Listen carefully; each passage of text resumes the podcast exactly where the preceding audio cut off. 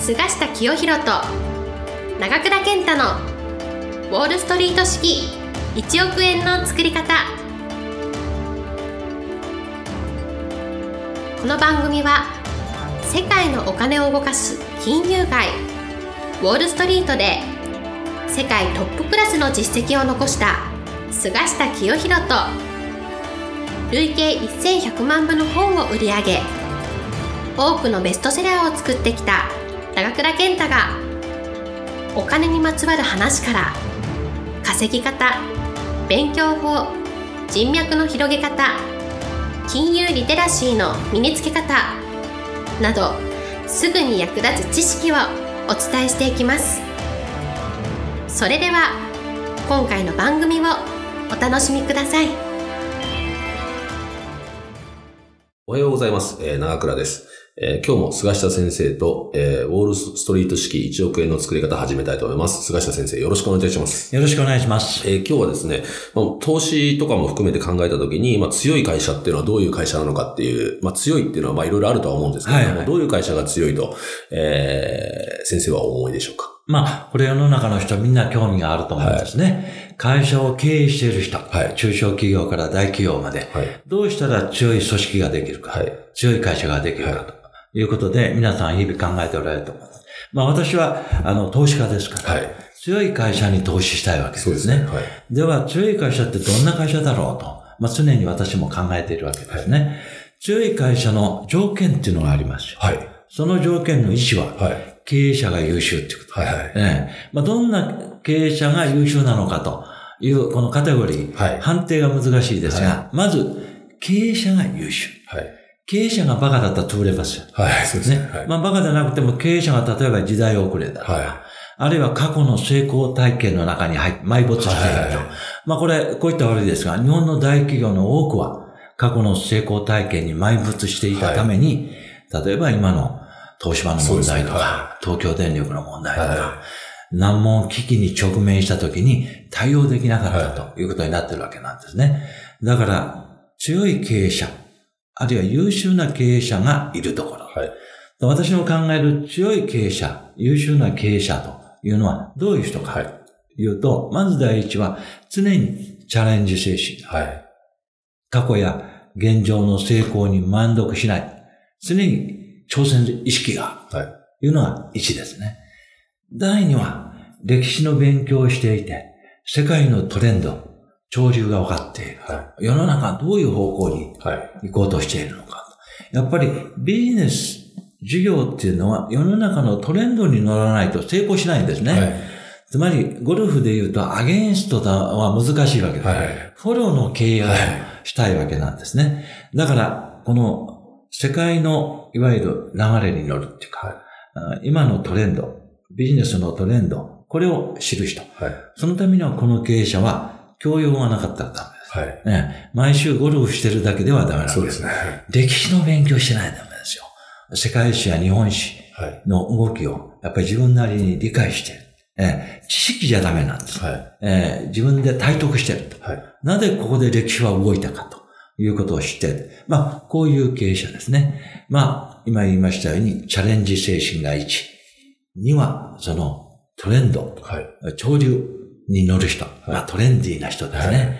まあ、だからファッションにでも敏感な人はい。ぐらいでないと、はおダメなわけなんでしょう。これがまあ、二つ目の条件。三、つ目はやっぱり決断力なんい。はい。えー決めたら何がなんだ。はい。もう経営者で一番まずいのは迷うケースです。はええこれはね、戦争の歴史、い。はい。戦史ですね。はいこれを見れば一番わかりますけど、この、うんある国、ある軍が大敗する場合は、はい。指揮官が迷う場合です。あ右か左か。はもう近い、いあの、歴史では、日本が先の戦争でね、はい太平洋戦争で、決定的に敗戦があ決まったのはは、ミッドウェー海戦。い。はい。ミッドウェー海戦では、指揮官がですね、迷ったんですね。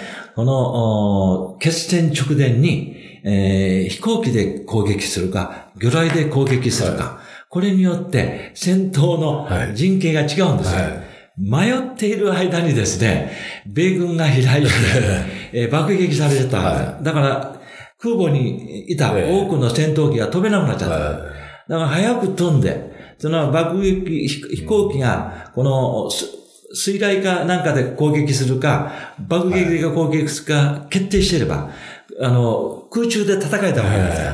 えー迷っている間にですね、爆撃されて、ミッドウェーは日本の歴史的な敗戦になった。はいこれが太平洋戦争の日本がもう、いわゆる負けるはい出発点。はい。株で言うと、ここでもう損切りしないといけないというところだったんですね。だから、迷う指揮官はダメ。はい。だから、決断したら、周りの人が何と言おうとは、い進むと。はい。まあ、その決断がもう間違ってたらそれで終わりですからそうですね。はい。という三つの条件を挙げたいと思うんですよ。はい。だからそういうチャレンジ精神がある。常に改革の気持ちがある。創造的であるはという経営者である。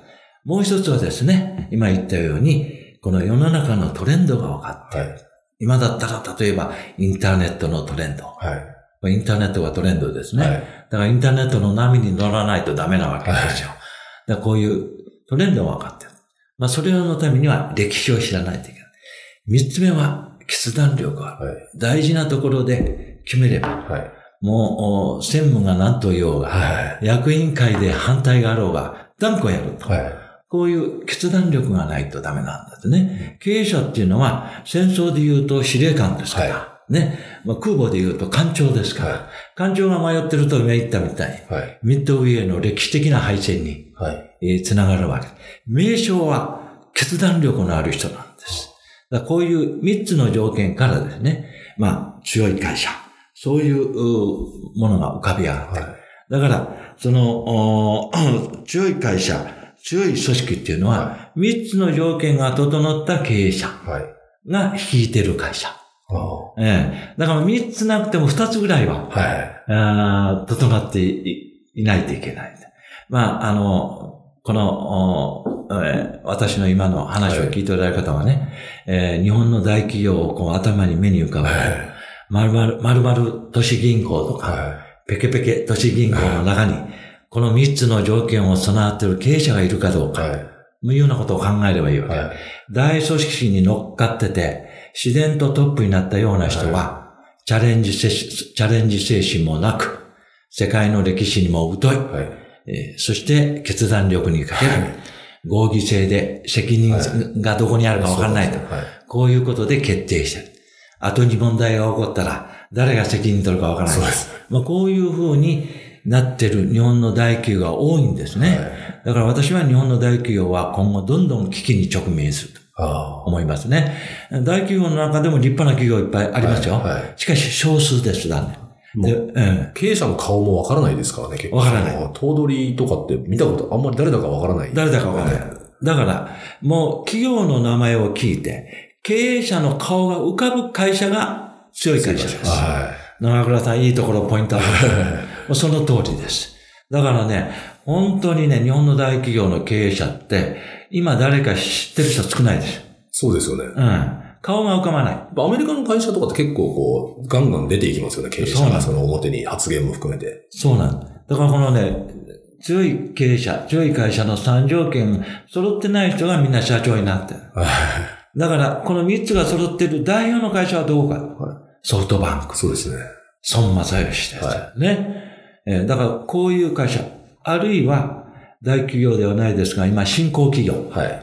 あの、小型、はい中小型の成長企業、はい。こういうところはみんな、マザーズやジャスタックに上場した会社は、社長が創業者なんです。はい。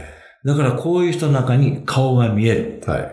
あるいはそれほど知名度が高くなくても、お決断力がある。はい。えトレンディそして、やっぱりこの、彼自身がね、それなりのリーダーシップはい。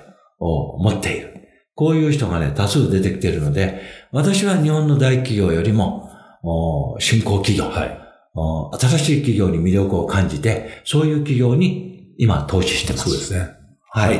ということでですね、えー今日は強いえー会社について、えー菅下先生にお伺いしました。ありがとうございました。ありがとうございました。日の番組はいかがでしたか？この番組は毎週お送りしております。次回も楽しみにお待ちください。